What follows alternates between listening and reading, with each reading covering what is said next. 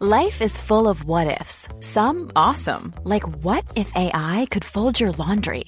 And some, well, less awesome, like what if you have unexpected medical costs? United Healthcare can help get you covered with Health Protector Guard fixed indemnity insurance plans. They supplement your primary plan to help you manage out of pocket costs. No deductibles, no enrollment periods, and especially no more what ifs. Visit uh1.com to find the Health Protector Guard plan for you.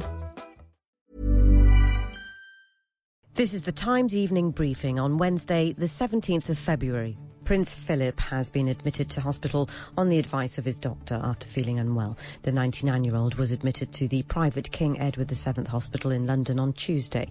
Buckingham Palace says it was a precautionary measure.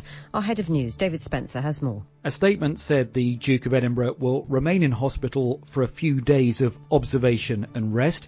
Downing Street said Boris Johnson had sent his best wishes, and it's understood that the Duke is said to be in good spirits.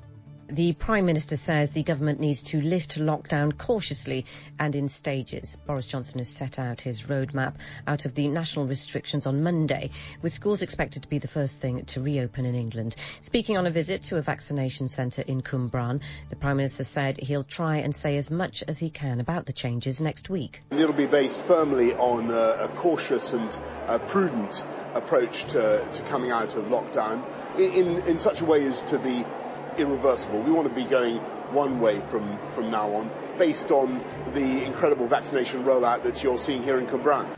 Meanwhile, senior MPs have been told that if case rates of the virus are falling, keeping restrictions in place can be less effective. Professor Mark Woolhouse from the University of Edinburgh and a member of the Scottish Government COVID Advisory Group told a committee hearing that longer lockdowns have less impact than short, sharp early interventions. The actual public health benefit you're getting from lockdown diminishes over time if the R number is constant.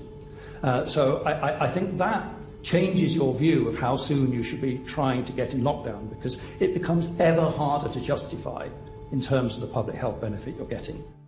Scientists have raised concerns about government plans for mass rapid COVID testing, saying the results are not always reliable and people could start mixing without realising they're infected. The Times has learned that NHS Test and Trace is working on sending out 400,000 rapid lateral flow tests by post to homes and workplaces every day.